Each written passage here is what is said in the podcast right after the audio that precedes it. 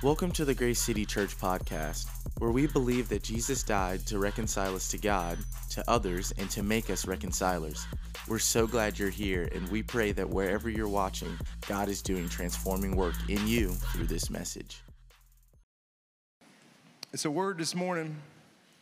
It's a word. Let me pray for us one more time. Father God, we do come before you, and uh, we want to have faith to ask you to do things. And uh, some of us uh, have struggled to have faith recently uh, to ask you to do big things in our lives. Uh, we're scared maybe that you're not listening or you don't have power. Um, we just have lost touch with the fact that you're a God who speaks. And so we, we do pray this morning we would have faith to believe on you, to believe on you to be our Savior and Lord, to be a rescuer, to believe on you to free us from bondage, to believe on you to save us from our sin. And so we do want to ask those things, Jesus, according to your name and power. Lord God, and I do want to ask today that uh, you would do something really special here in the South, that you would cut through all religious pretension this morning, that you'd cut right through it and you'd get at our hearts. I pray that for so many of us, it's so easy to fall into playing church and to doing a social club, and I just pray you'd cut on right through it like a calculated master surgeon, get to our hearts and revive us. If there is apathy, we want to see life and joy and thankfulness and hope. Uh, if there's callousness, we want to be soft. I think about Ezekiel chapter 11, where it just says, You're going to put a new spirit in us. You're going to remove from us the heart of stone and put in us the heart of flesh. You're going to give us an undivided heart. Then we will follow your decrees and be careful to keep your laws. And you will be our God, and we will be your people. And we just thank you that that promise is here now for us. And so we just pray you do all those things. All God's kids said,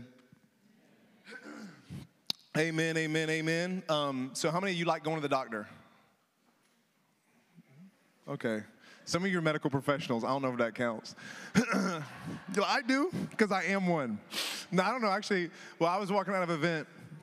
I was, I was watch, walking out of an event uh, recently, and as I was walking out, uh, uh, one of our members, Dennis, asked me, she said, Hey, when you gonna come see me?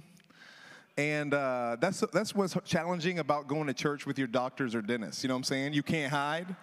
Complicated. Complicated, you know what I'm saying? And uh, I was like, Well, well, uh, my kids are coming. And she said, I know. I know they are coming. How about you?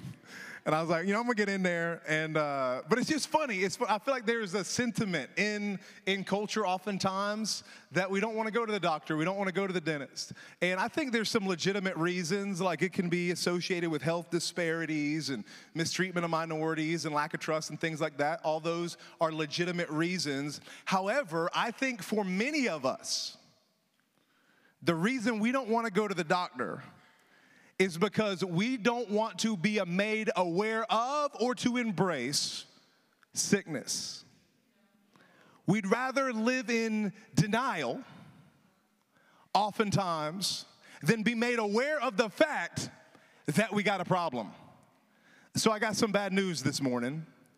We got problems. But I got some good news. What our text says this morning is that Jesus is the soul's physician who has the ability to cure all of its diseases. And if we will embrace the terminal illness of the soul, which is sin, we will get the doctor, which is Christ.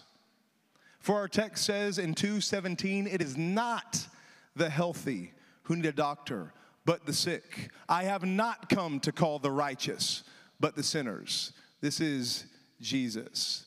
So, my question for you this morning is Will you embrace your spiritual sickness?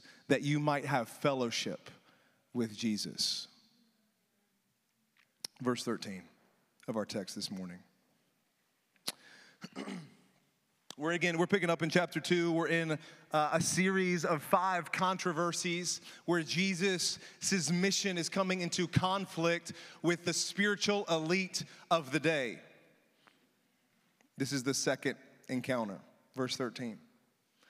Once again, Jesus went out beside the lake, and a large crowd came to him, and he began to teach them. This was common practice for Jesus. Not only did he teach in the synagogues and in the marketplaces and the places you would expect him to teach, but as he was going along, his disciples would be with him. Often crowds would form and he would be teaching on the go. It was common for him, even in his, his illustrations that he would use, they would often be based on the surroundings and the culture of the day. And here, what we get is an encounter that is also going to serve as a spiritual lesson, a deep truth about who Jesus is and why he's come. He's teaching them.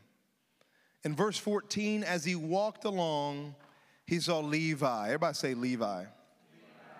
Son of Alphaeus, sitting at the tax collector's booth. The Roman tax uh, taxation system was a complex system. Typically, Romans would be the ones who were tax who were taxing and collecting uh, specifically on poll tax and land tax, but they would hire locals to tax on transported goods.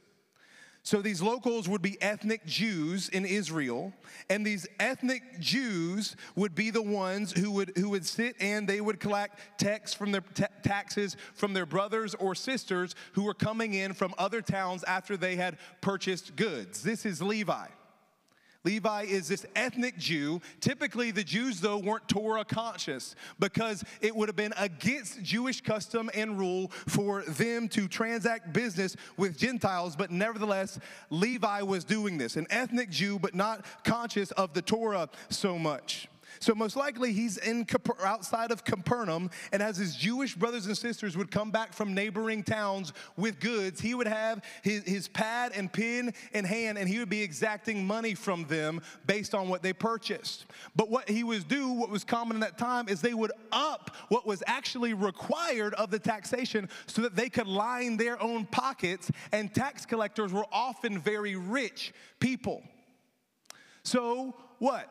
They would have been typically seen as thieves and traitors to their people. You can think of uh, a mole in the Nazi or communist regime or a snitch. But he was a snitch the, that everybody knew was a snitch because he was out there doing it in public. And you know what they say snitches get? That's right. So, so, so what's the deal? What's the deal is he would have been seen as a social outcast. Honestly, it would have been very common in that day. If you were a tax collector, you could not serve as a judge or a witness in the court. You also were often excluded from synagogue, and there was disgrace on your whole family if you was a tax collector. It's also reported that sometimes the touch of a tax collector would make the whole house unclean because he is a notorious, known for his sin. This is Levi. Jesus sees him in a tax collector's booth, in public, open air, sinning. And what's the next thing Jesus says to him? Follow me. Jesus told him. And Levi got up and followed him. You see, earlier we saw Jesus touch a leper. And if you remember, a leper was a social outcast.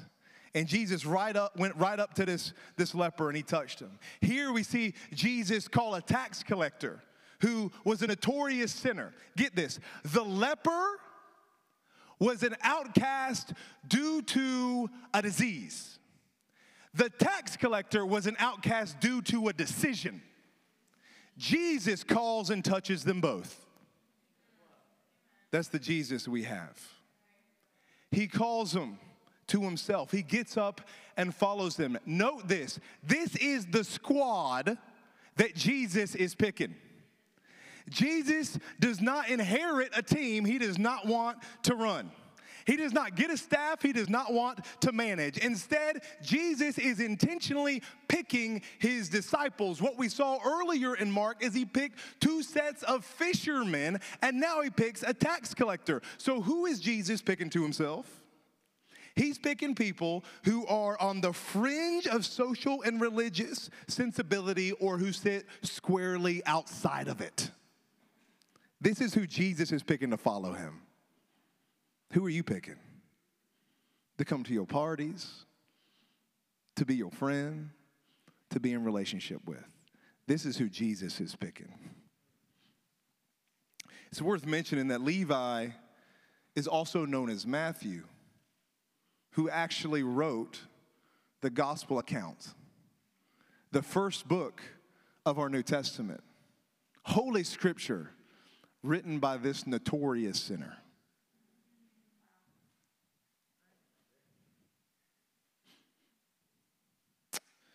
Follow me, Jesus says to him, and he gets up and follows him. Verse 15 While Jesus was having dinner at Levi's house, that means he didn't just ask Levi to follow him, he started eating with him. Many tax collectors and sinners were eating with him. I mean, it wasn't just him, it was a bunch of them and his disciples. For there were many who, fo- many who followed him, meaning it wasn't a one time thing, this was a regular occurrence.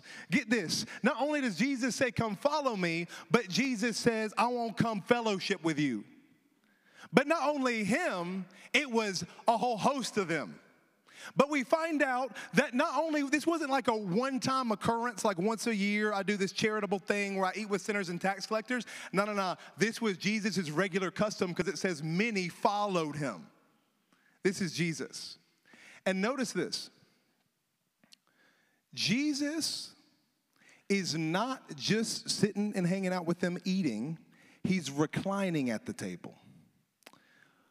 One commentator said if we read the English, it would be very simple to think that he was just eating at the table, but the Greek word, if you go look into it, is reclining. This was a position common to represent acceptance and fellowship and friendship. Literally, what they'd be is at the table, the table would be real low. He would have been on his elbow, his head would have been close, he would have been eating like this, and his feet would have been extended outward. So, all these sinners and tax collectors are basically kind of just laying around together. Let me tell you what this shows. In Mark 2 1 through 12, Jesus pronounces forgiveness. In Mark 13 through 17, Jesus fellowships with the forgiven. So in 2, 1 through 12, he shows that he has authority as God and the Son of Man to declare forgiveness, and that forgiveness is true. He proves it through the healing. Jesus has authority over sin to pronounce forgiveness. But as we follow, we see not only does he want to pronounce forgiveness on our sins, but then he wants to come fellowship with us. Man, I wish I had somebody in here today who would tell me amen because I'm telling you this is good. Because this is what this means that forgiveness is not just judicial, it's relational. That friendship is not just theological, it's personal. That friendship, that forgiveness is not just objective, it's intimate. So this is what it means today. That when you come in, Jesus don't want to just say, I forgive you for your sins. He don't want to just give you a get out of hell free card. He wants to give you a you can be in relationship with me card. That's what Jesus wants to do. Jesus doesn't want to just say, hey, get out of hell by the skin of your teeth. No, no, no. Jesus wants to say, I want to come live with you. I want you to follow me. I want you to be in relationship with me. I want you to have intimacy with me. I want you to talk to me all the time. I want you to know that I'm the best thing for you. I want to come recline at your table. That's who Jesus is. That's who Jesus is. Reclining with these people. They tax collectors and sinners. Other than Levi, don't even give us their name. This is what they've been doing. And this is who Jesus is with.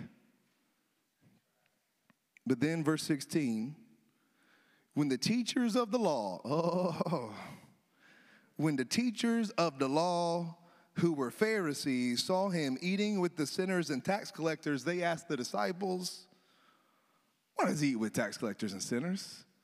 Everybody say, Oh boy. It's those religious people again. You know what I'm saying? It's those church going, Sunday best dressing, looking all nice, morally, you know what I'm saying? Like, it's those people again. And what do they say? They look at Jesus and they say, Why he doing that? You see, because for the religious elite of that time period, they had erected barriers that, that, that created distance between classes and groups. And when Jesus is chilling with this motley crew, what he's doing is, is he's hanging with, with people that were squarely outside of the social and religious norm of the day. And so he's ruffling all sorts of feathers. And so he actually is taking something that could have been kind of like a more implicit conflict and he's exasperating it into, the, into open air because what he's saying is, This is my business. This is what I'm doing. This is who Jesus is hanging with. And here's the question in, in summary that the Pharisees are asking the disciples How does this supposed holy man hang with these unholy people? How does this supposed holy man hang with these unholy people? And I believe this question is the question that the American church has been getting wrong for a very long time.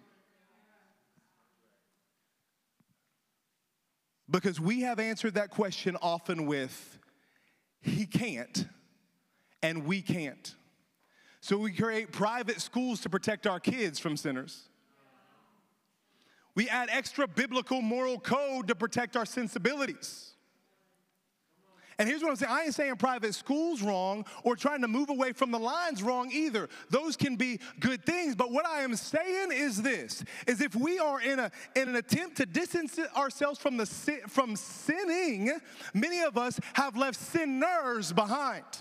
And if we've left sinners behind, we best be careful because they are at the center of our Savior's ministry. So, in leaving sinners behind, maybe we've left the Savior behind.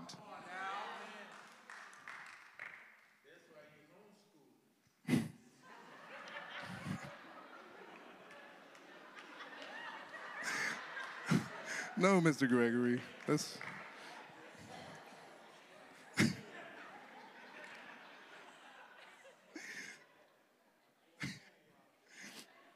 All right.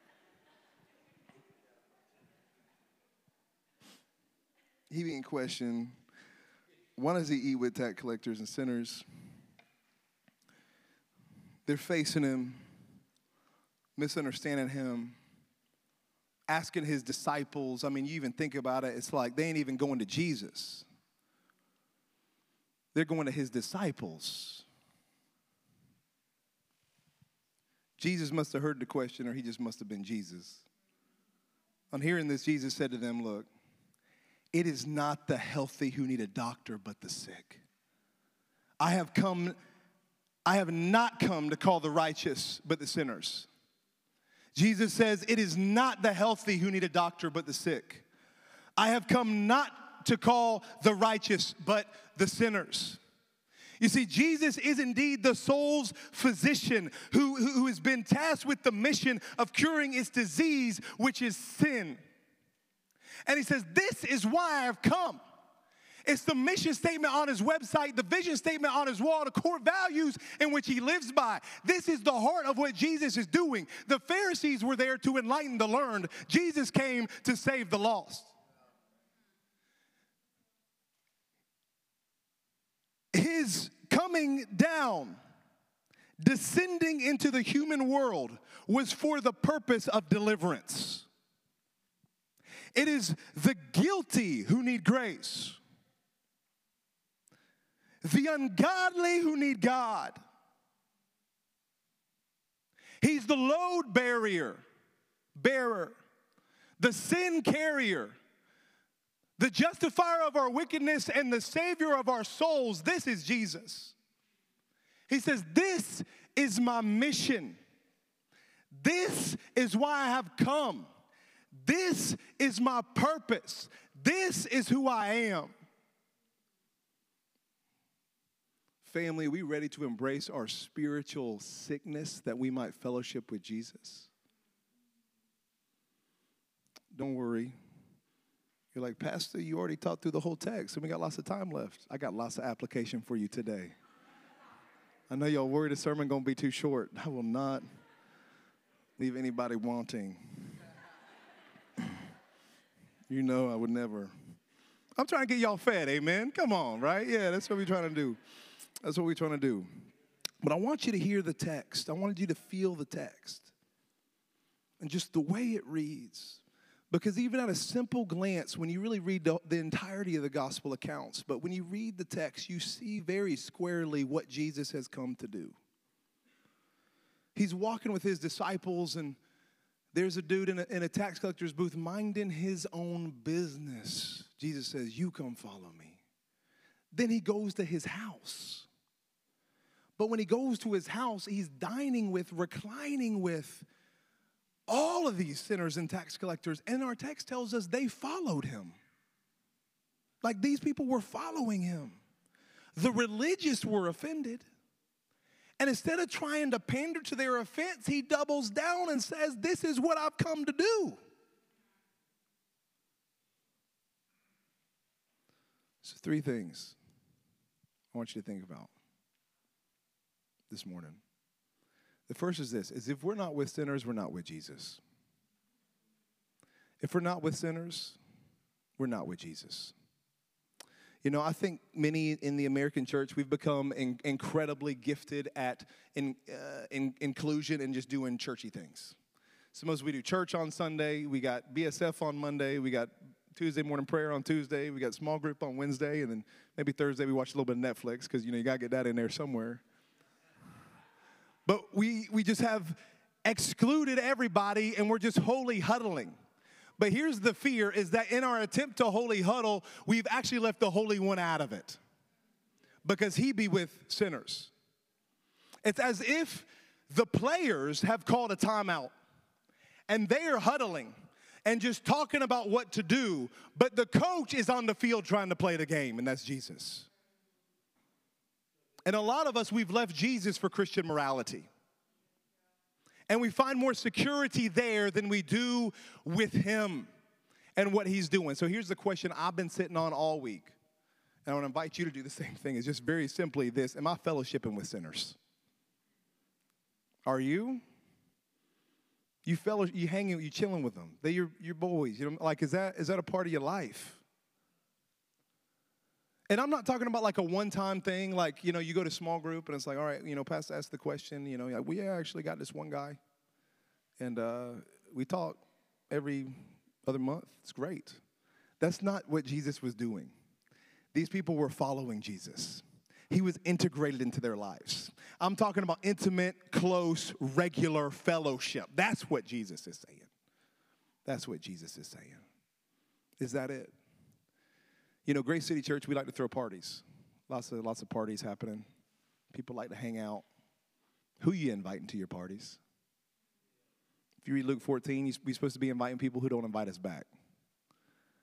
Like, is it the weak? Is it the social outcast? Is it the sinners? Like, is that how we partying? Is like you having your kid's birthday party and people like, why is she here? You know, I think that was funny. Or does everybody expect everybody to be there who comes? Like, is it like, nah, you like, like, does everybody know everybody? Like, that shouldn't be the case. Nobody should know everybody who comes because you, your life should be integrated into your neighborhood or your workplace or the surrounding area, even right here where we are as a church. Like, that's, that's how it should be. a couple of thoughts, though, still on this, this same application point. Because some of you, you're hearing me now and you're like, praise Jesus, hallelujah. Pastor said I should be in the clubs and should be at the bars. And you're like, what up? You know what I'm saying? You're like, you can't wait to go to group because you're going to be like, see, Pastor done said and I'm gonna get to do this. You know what I'm saying? I'm gonna live my life. I ain't really talking to you like that, just so you know. That ain't, it ain't for you like this. Why? Because people were surprised Jesus was there. Why were people surprised Jesus was there? People were surprised because he's so thoroughly identified as a child of God. Earlier, God had literally broken through, heavens had been torn apart. The Father said, This is my Son whom I love, whom I'm well pleased. And so Jesus was in this place chilling with sinners as a child of God.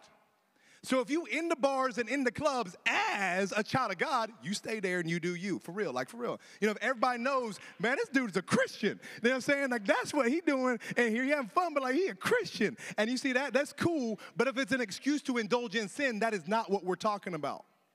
You're welcome, community group leaders. solves you solves you a question you know was gonna come. You know what I'm saying? You know that was about to come. The w- wisdom wisdom, right? Like you heard it said, like good company, or sorry, bad company corrupts good character. Yo, any of your mamas told you that? And uh, you should use wisdom in, in what we're talking about, right? Like, like Jesus sent the disciples out in two. It's very good to go with community into these, these places and spaces. And as you integrate your life, community is, is important in the midst of that. If you get rejected, the Bible says, dust, dust the dirt off your feet and go to, go to the next place. But here's what you got to get Jesus earlier touched the leper, and the thing that would have been so outrageous and crazy is instead of Jesus becoming unclean, the leper becomes clean. Because with Jesus, he cleans the unclean thing, not the other way around. For many of us in the American church, we're so worried to become unclean that we don't go to unclean spaces. But what we need to understand is we have the power of the living God inside of us. We got the Holy Spirit dwelling inside of us. We take our union with Christ wherever we go. So when we go to the place, we should be big stepping, right? Because we got Jesus and the Holy Spirit inside of us, and through it, there's the power to change lives. Last thing on this, I'm moving to the next one, is um, you're like, well, Pastor, like, what if I, what if I'm misunderstood? I'll say, good. Jesus was too. One of the things we say a lot as a church is being misunderstood is not a good reason to not do something good. And I believe if we are living like Jesus, people won't be misunderstanding us. Now, it's not an excuse to not explain, but like, this is why I'm doing, you can do that. But I'm telling you, if, if no part of your life is confusing to the religious, it might be confusing to Jesus. All right, next point of application. You're not too sick for Jesus. You're not too sick for Jesus. I don't know how you come in this morning. I don't know what your background is. I don't know what your life is like, was like, will be like. I just want you to know this morning that you're not too sick for Jesus. And here's how I know it is because Jesus says, says it. He says, It's not the healthy who need a doctor, it's the sick. Jesus says about his mission, I have not come to call the righteous, but the sinners. This is why Jesus has come. The doctor doesn't turn away a sick person. Often, the more sick you are, the quicker the doctor would respond. The only person who might get turned away is the healthy person, for the doctor has nothing in his office for them. So, if you come in and you go, I'm too sick, chronic illness, social outcast, you're struggling with all sorts of stuff, I want you to know you are not too sick for Jesus you, your sin might stink. Like there might be people who know you. You're like, I don't even want to go to church here because I grew up in Charleston and I was just wild and out. Might be substance abuse. You have abortion in your past, promiscuity in your present. I don't know what I don't know what's going on, but what I tell you is you're not too sick for Jesus. Gambling, money laundering. I don't know what it is. You're not too sick for Jesus. You read the Bible quick, you see this is who Jesus has come for. His mercy is more. Like when you understand you're in need, when you think you're not worthy, that is the best place to be. Because you right in Jesus' crosshairs. You, you, you, you at the downflow of the gospel, because that's where the gospel runs. It runs right into you to call you home. And so I just want to tell you today's a great day to come home, isn't it, family? And today, a great day to come home. There ain't no day like the present. Today is a new day. His mercy is more. He's gracious and good. And today is a great day to come home. You don't need to run a minute longer. He wants you home. This is Jesus. My last point. The healthy don't need a doctor. He says this to the religious elite because they would have referred to themselves as righteousness. You see, it's not how God would refer to them, but it is how they would refer to themselves. Truthfully, they were self righteous. When you are self righteous, the truth is, is you are delusional to the fact that your righteousness can't come from self, but only from God. And so being self righteous means you don't actually have righteousness from God because you're busy trying to get righteousness from self. Self righteousness is a delusion because all we can give ourselves is sin. So we need to look to God to something else to give us righteousness. What Jesus says about the Pharisees in Matthew's gospel account is he says they are like whitewashed tombs with dead bones on the inside. In other words, you look good, but your inside is decaying. And I just wonder how many of us are right there this morning. We might look good, got our Sunday best on, but our inside is decaying.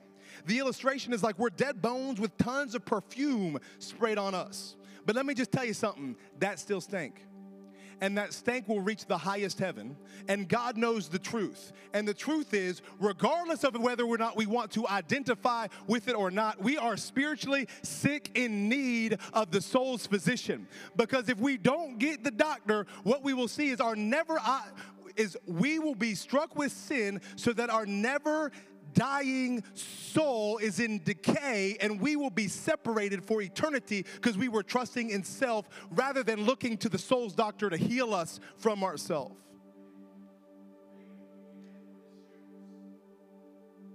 So here's what I want to say.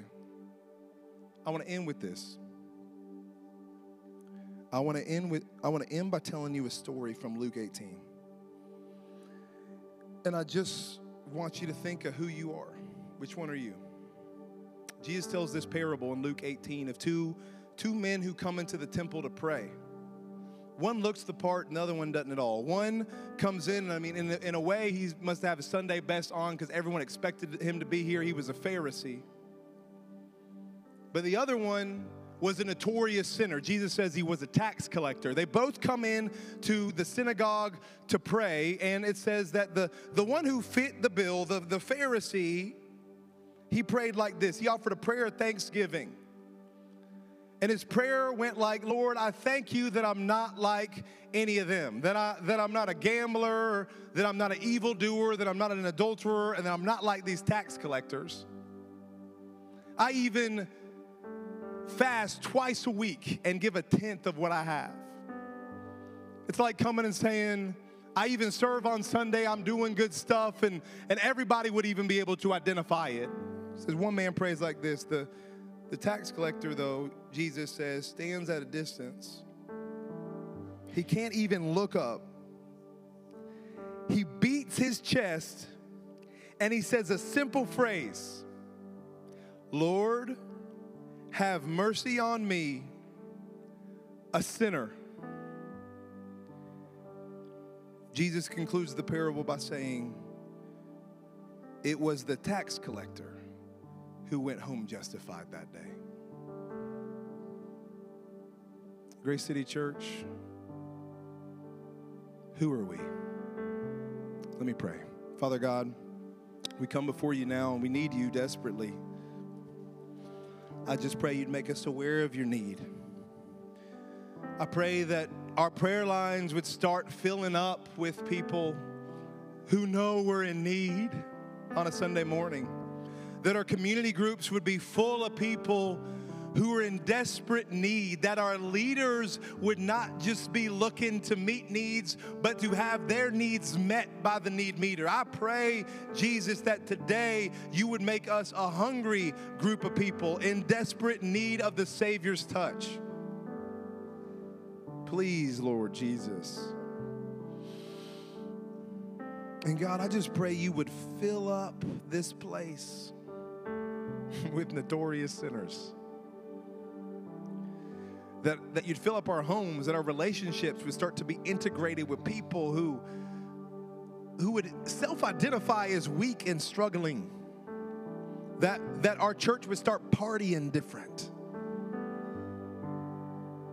But God, most of all, we do want to ask that we see some people go from death to life today. People who want to come to you and lay their burdens down People who know that they have a friend in Jesus. Because Jesus saw them in that tax collector's booth and said, Come follow me. In your name we pray, Lord. Amen.